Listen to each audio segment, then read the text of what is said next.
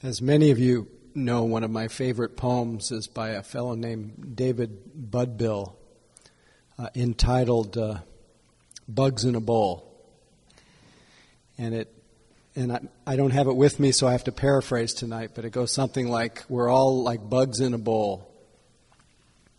All day going around our bowls, uh, never leaving our bowls, climbing up the steep side, falling back, climbing up again, falling back again, and sitting in the bottom of the bowl, head in our hands, cry, moan, feel sorry for ourselves.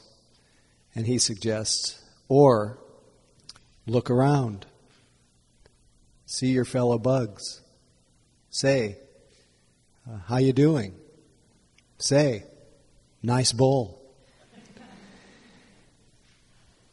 and this reminds me of of what uh, is a capacity that all of us have that is so close, so much part of our nature, and is such a source of, of joy, of connection, of relinquishing of our preoccupations, uh, a source of reconnecting with a, uh, a wider circle of of being, a wider, our wider community of existence. We deprive ourselves by missing this simple capacity that we have to act with kindness, to act with generosity. Uh, and they are, they're just built into our, what we can call here, since this, in this context, our Buddha nature, but our, our human nature. We're all Buddhas, and Buddha simply means awake. And when we're awake, when we look around, see our fellow bugs, there is a natural impulse to, to be responsive, to give, to show in small ways that uh, it's in our nature to be compassionate, to be kind, to be generous, to just express acts of kindness, to really join with another in their pain, and then perhaps even act in, with compassion and it's really a process that eases our anxiety to be able to. In fact, one of my teachers, Angeles Arrien, used to say, action absorbs anxiety. To act compassionately, to act with our caring, it, it eases our hearts. And then to be able to offer somebody the, the gift of being able to join with them in their good fortune, somebody who's actually happy, to say, to look into their eyes and express that I'm happy that you're happy. Instead of our, our ordinary, when we're spinning in the bowl, we're, we're thinking about what we lack and what, uh, what, and if we're thinking about another, it's more in this kind of comparison, above, below, or equal to. And yet, this capacity to be, to expand our circle of being is just a split second away.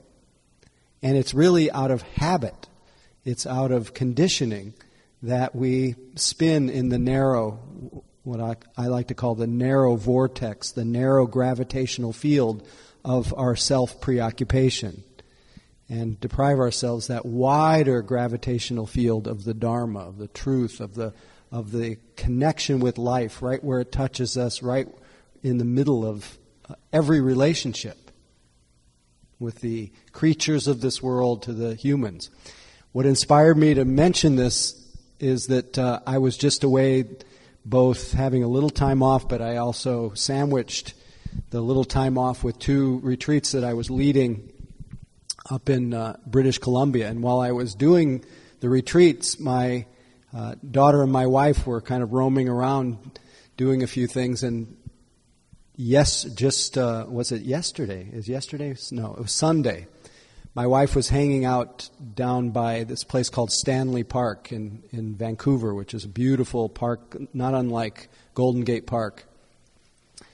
And she came upon a group of, of people of Middle Eastern ancestry, didn't really get their country of origin, but they had just come out of a they've come out of a 30 day fast for Ramadan. which ended on August 18th. I guess that was Saturday or Sunday. It's Sunday. Okay. I know there are people who are many, much better experts on this. I really have very little information about Ramadan. But the, what they communicated to my wife, not just in words, but in their joyous presence, was that they, that a very strong motivation for Ramadan, for this fast, is in respect to those who are less fortunate, respect for the poor.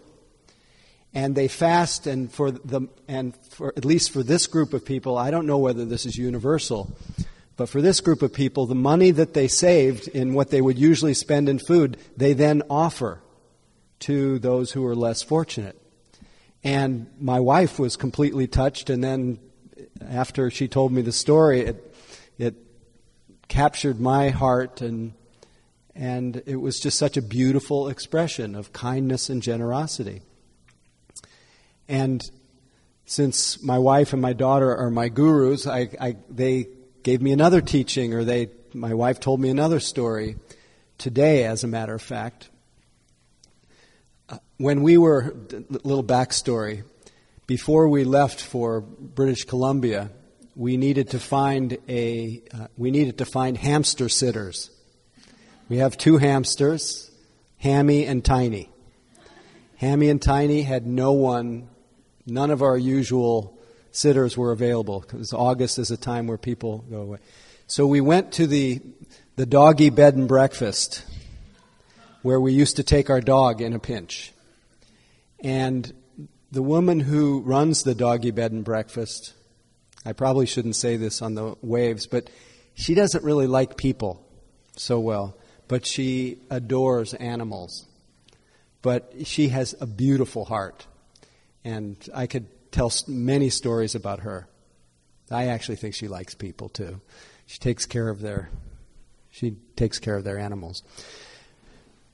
She agreed for what we thought was a, a, a more expensive than we could afford to keep the hamsters that don't require a lot of care, just feeding every couple days and a little, you know, wiggling your nose in the cage and letting them run around in little balls or whatever. And we, we, we were in a pinch, so we left the hamsters and agreed just to take the, take the hit, so to speak, uh, all to, so that we'd be able to go in peace, etc.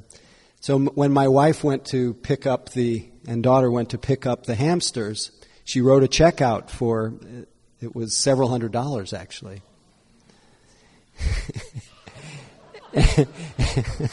I shouldn't have said the number because it's not part. It's not the best part of the story, but the but the um, the doggy bed and breakfast person crossed out the number and cut it in half, and my wife began to weep because it really touched her heart. This act of of generosity and kindness, and the person didn't have to do that, but her heart was moved and perhaps it's a practice of hers. And even if it's something that happens spontaneously, which it does, there are lots of spontaneous acts of kindness. They're ones that we can actually cultivate and practice.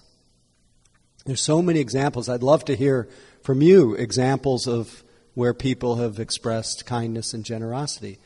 But they are really at the central core of the Buddha's teaching, uh, not, eh, not in any uh, less hierarchy than mindfulness and concentration. And non harming is the practice of generosity and the practice of kindness. These are really central pillars of the Dharma. I thought that just to warm you up a little bit, I'd just share the Metta Sutta. It's always good to hear because it, you think, okay, the Buddha just talked about uh, seeing through the illusion of self, uh, seeing you doing vipassana practice. This is what often gets popularized in the West Buddha mindfulness. But the Buddha said this this is what should be done by those who are skilled in goodness and who know the path of peace. Let them be able and upright, straightforward and gentle in speech, humble and not conceited, contented and easily satisfied unburdened with duty, duties, and frugal in their ways, Peaceful and calm, wise and skillful, not proud and demanding in nature, let them do not the slightest thing that the wise would later reprove. Wishing in, in gladness, in gladness and in safety, may all beings be at ease. Whatever living beings there may be, whether they are weak or strong, omitting none, the great or the mighty, medium, short, or small, the seen and the unseen, those living near and far away, those born or to be born, may all beings be at ease. Let none deceive another or despise any being in any state. Let none through anger or ill will wish harm upon another. Even as a mother protects with her life her child, her only child, so with a boundless heart should one cherish all living beings, radiating kindness over the entire world, spreading upward to the skies, downward to the depths, outward and unbounded, freed from hatred and ill will. Whether standing or walking, seated or lying down, free from drowsiness, one should sustain this recollection. This is said to be the sublime abiding. By not holding to fixed views, the pure hearted one, having clarity of vision, being freed from all sense desires, is not born again into this world. What that means, not born into this world, not born again into our, our, um, inter- our self fixation, our absorption with me and mine, the story of me our life becomes, can increasingly, through this sharing of our heart, this, uh, it, can become, give, it can be given over to the well being of all. And in fact, when we offer kindness, when we offer generosity, when we spread our goodwill, we, not being apart from this world, we, we benefit. There's joy to the giver and joy to the receiver. I recently received, I thought this was very touching. I recently received a, an article from a magazine called Guideposts. I don't know if any of you have heard this. I think it's all about service and, and some, some, it might be some kind of spirituality. But it's the article was about Father Flanagan's angel. This really just reminds me of our better nature and that which we can all cultivate in our own way. I'll read it to you. It's not, oh, it's actually a little long. Sorry I didn't um, edit this first.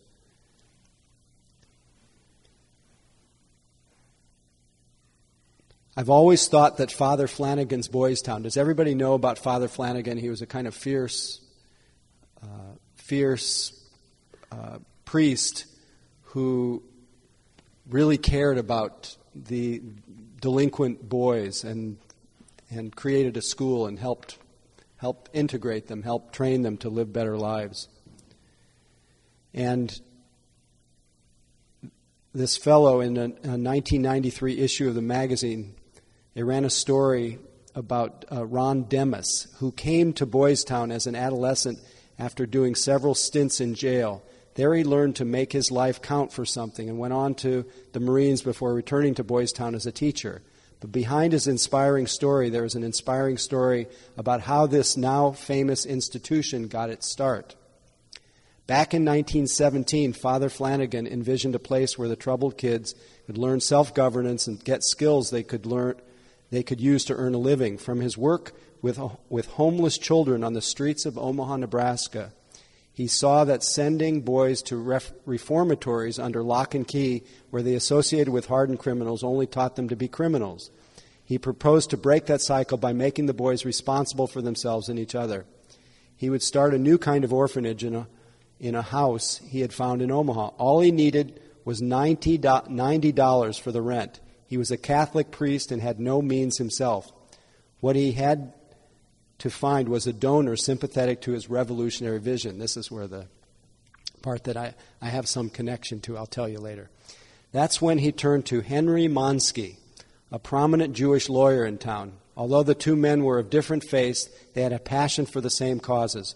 Over the years, they both worked hard for prevention and control of juvenile delinquency. Yes, Monsky would agree to putting up $90, a sum worth considerably more in those days, and continued to support Father Flanagan as Boys Town moved and expanded, giving more than the initial $90 loan. Thereby hangs the tale.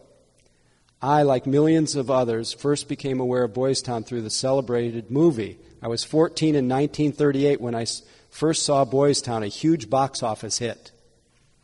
Mickey Rooney, a big teenage favorite of mine, was a half cocked, cigarette smoking delinquent who said things like, Hey, hiya, Doc, to the priest, What am I going to do in a broken down nursery like Boys Town? Father Flanagan, played by Spencer Tracy, grabbed my friend Mickey by the collar and said, I can be tougher than you are. And, and wow, proceeded to prove it. Tracy won his second Academy Award for the performance, etc., etc. But what of Henry Monsky, the great benefactor? I recently saw the movie again in video. My memories of it were pretty much correct, but there was no Omaha lawyer, just a Jewish shopkeeper named Mark Morris. In the movie, the $90 loan came, comes from Morris. Why the fictional change? I discovered that it was entirely due to Monsky.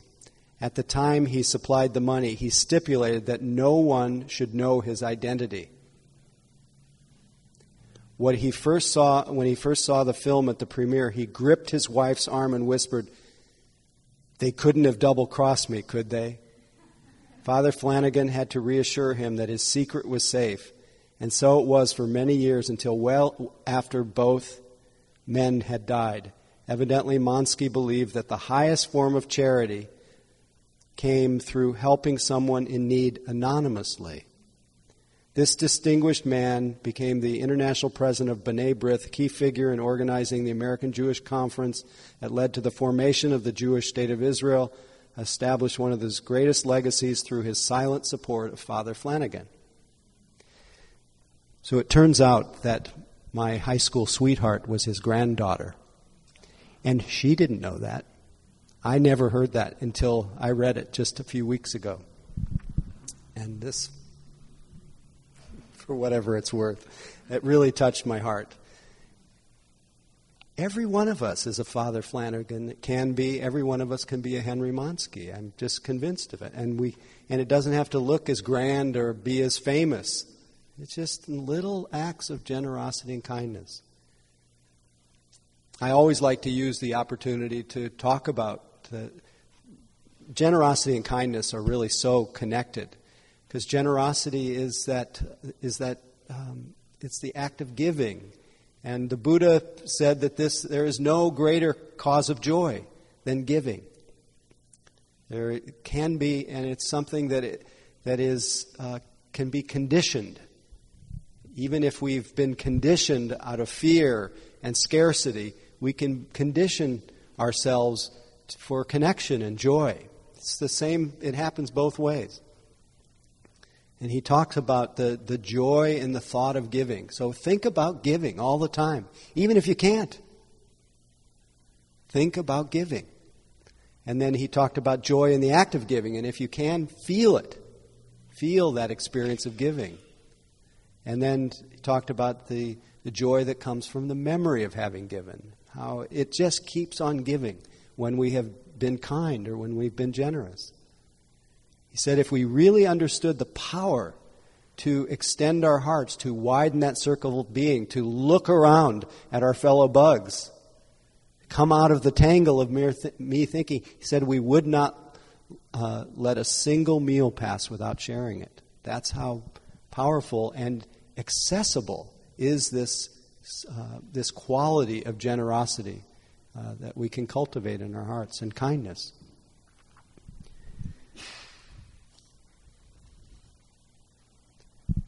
As our friend Jen passed this poem on to me, and I've read it several times here, it's just so, it's to me such a reminder of, of what we really want, uh, even though uh, how we express our wants is exactly the opposite. It's from Hafiz, it's called admit something. Admit something. Every, everyone you see, you say to them, Love me. Of course, you do not say this out loud. Otherwise, someone would call the cops.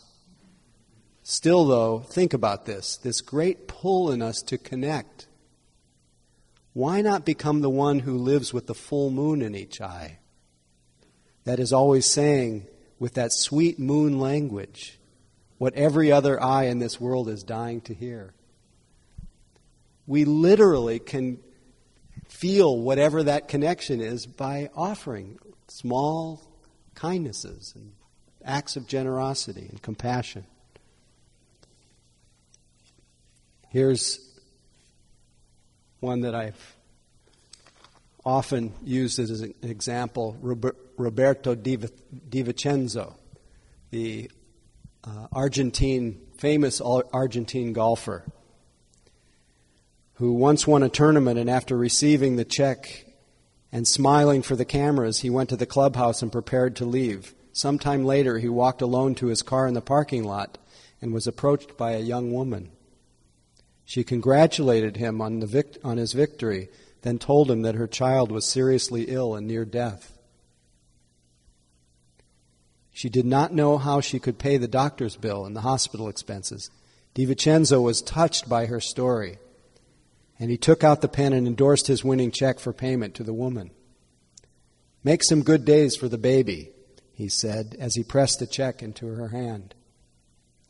The next week, he was having lunch at the country club when a professional golf association official came to his table. Some of the boys in the parking lot last week told me you met a young woman there after you won that tournament?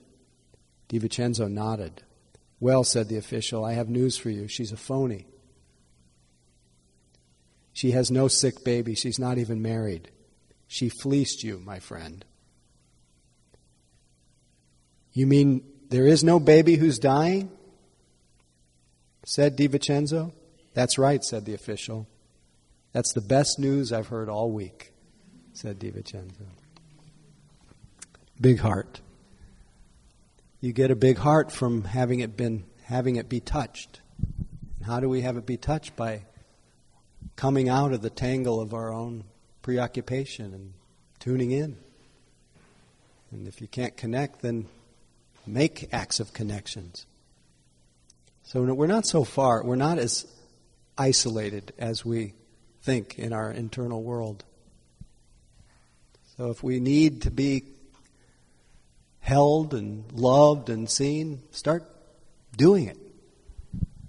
It's easy to talk about. It may be hard to, may seem like it's hard to make that shift, but just next time you're in the shop, look into the person's eyes who's atten- who's tending the cash register. Next time you're, you know, whatever you're doing, just, just connect.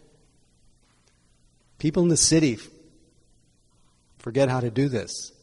It's all about protection. And that's understandable. Uh, the idea here is to be, as I always think of Munindra, who used to say, the idea is to be simple, not a simpleton. We need to know when to shut down. But there's a lot of moments that we can be extending ourselves quite safely. And with that full moon in our eyes, giving everyone that which they want, they long so desperately for.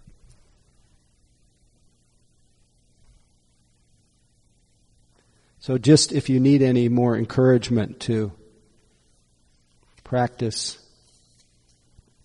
loving kindness and the extension of that in joy and equanimity and joy and compassion, this is the Buddha's list of the benefits of metta. People who practice metta or loving kindness sleep peacefully, wake peacefully, dream peaceful dreams. People love them. Angels love them. Angels will protect you. Poisons and weapons and fires won't harm you. Your faces will be clear, your mind serene. You'll die unconfused. And when you die, your rebirth will be in a heavenly realm. Sounds a little dated, doesn't it? The old list used to say animals will not harm you.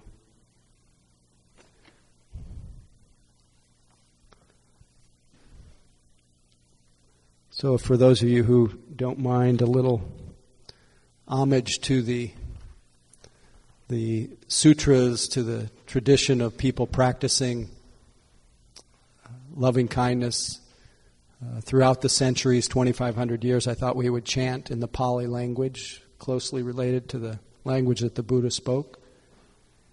And essentially, what we'll be chanting is by this practice, according with the true Dharma, I, I honor the Buddha, that's just being awake. I honor the Dharma, the way things are. I honor the Sangha, those who know this, that the value of being a Buddha and knowing the Dharma, being awake, being uh, opening to life as it is. I honor the Buddha, the Dharma, the Sangha. I honor my mother and my father. novel idea. I honor my teachers. May all beings, all living things, all creatures, all individuals, all personalities, all females, all males, all noble ones, all who are not noble, all deities, all humans, all those in unhappy conditions, may they be free from enmity, free from mental suffering, free from physical suffering, take care of themselves happily, may they be free from suffering. Remember, this is all, we're wishing this, wishing this. You're extending this wish. You're having your mind filled with these, this intention that people be happy. It begins to create a fragrance when you think this way, where you're not thinking, what can I get? You're thinking, how can I want people to be happy? I want to be happy. I want you to be happy. Notice what it's like when you have those thoughts, as opposed to, why me? Why don't I get what I want? Why everybody else seems to get what they want. Everybody else is okay. I'm not okay. This is this is a lie anyway. It's just not an accurate perception of the way things are. So we counteract that with this extending of loving kindness. Finally, may all beings be free of suffering. May they enjoy safety and abundance. May they have their action, their karma, as their true property. May all beings be happy. So here we go. This is partly a meditation. You have to kind of be patient as we go through here.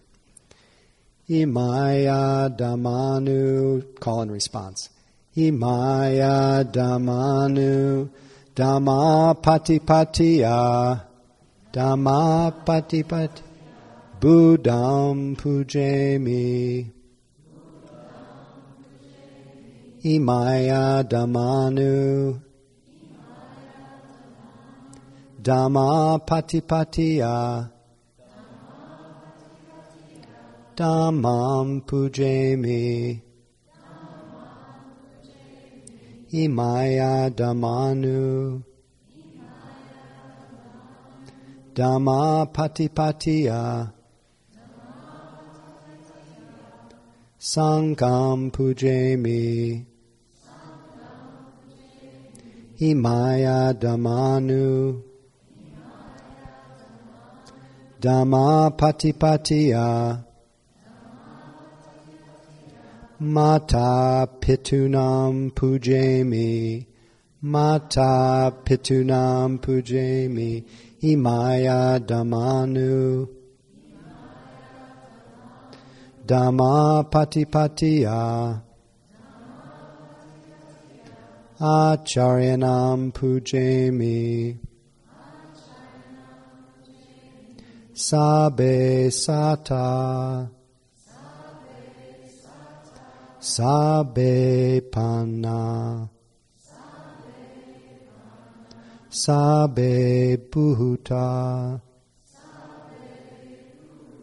Sabe Pugala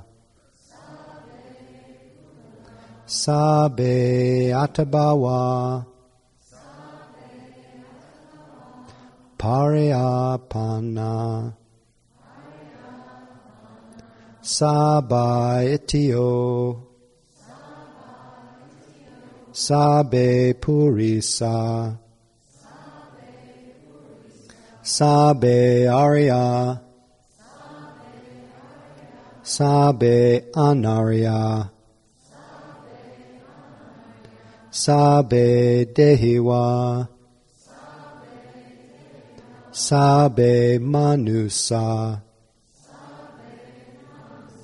Sabe Winipatika.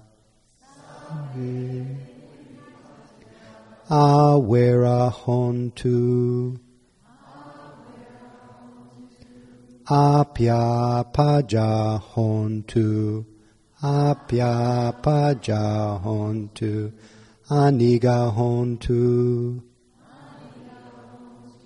Sukhiyatanam Pariharantu Pariharantu Dukkhamuchantu. Yata Lada Sampatito. Mahwigachantu Kamasaka Sabe Sata Sukhi Hontu Sadhu three times. Sadhu, sadhu, sadhu. That means well spoken.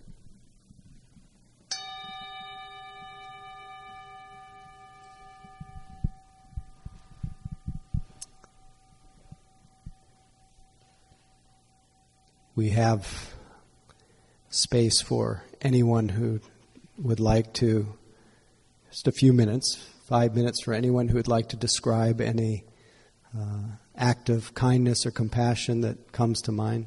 Please. You want to come and would, would you be willing to use the mic or is it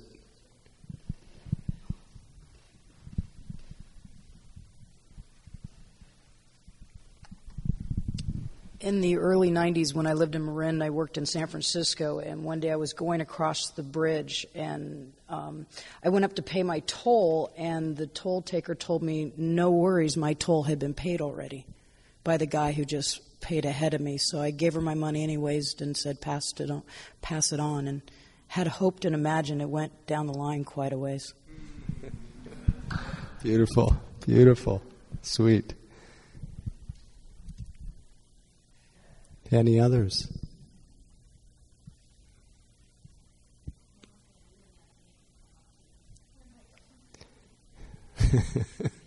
I think that's a good place to stop, uh, to pay it forward, pass it on. Did you want to say something, please?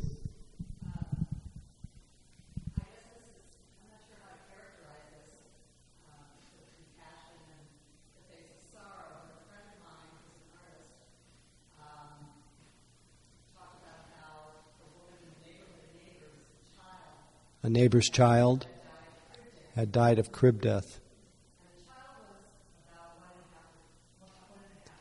One and a half year old child.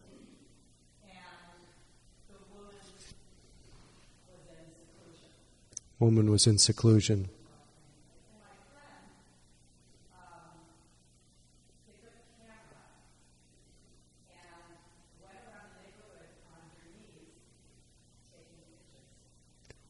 And a woman with a camera, her, your friend went around the neighborhood on her knees with a camera taking pictures. Assembled a book.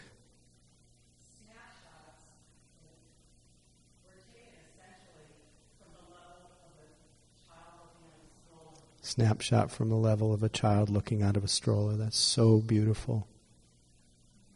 Yeah. You know, when you think about the world falling apart, and if you just stay tuned into the political media, you think there's just a world full of hatred and wackadoodles.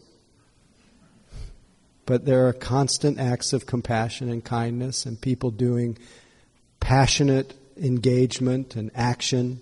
We have the whole Greenpeace uh, community on Union Street near my office, and they are so bright. It gives me so much faith in uh, whether you believe in what Greenpeace is all about or not, it doesn't even matter.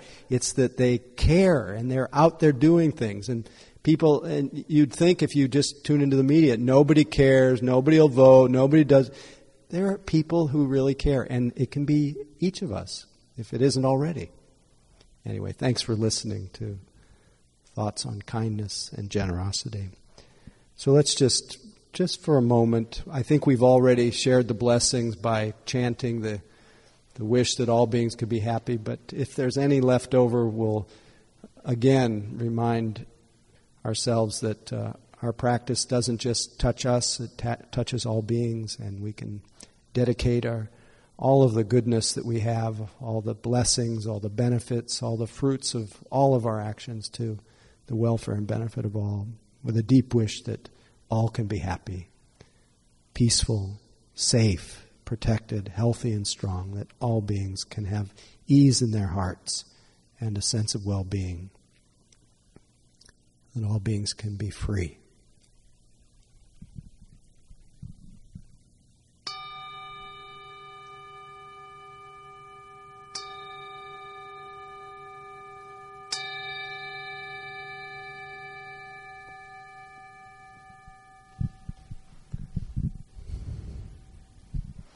Thank you.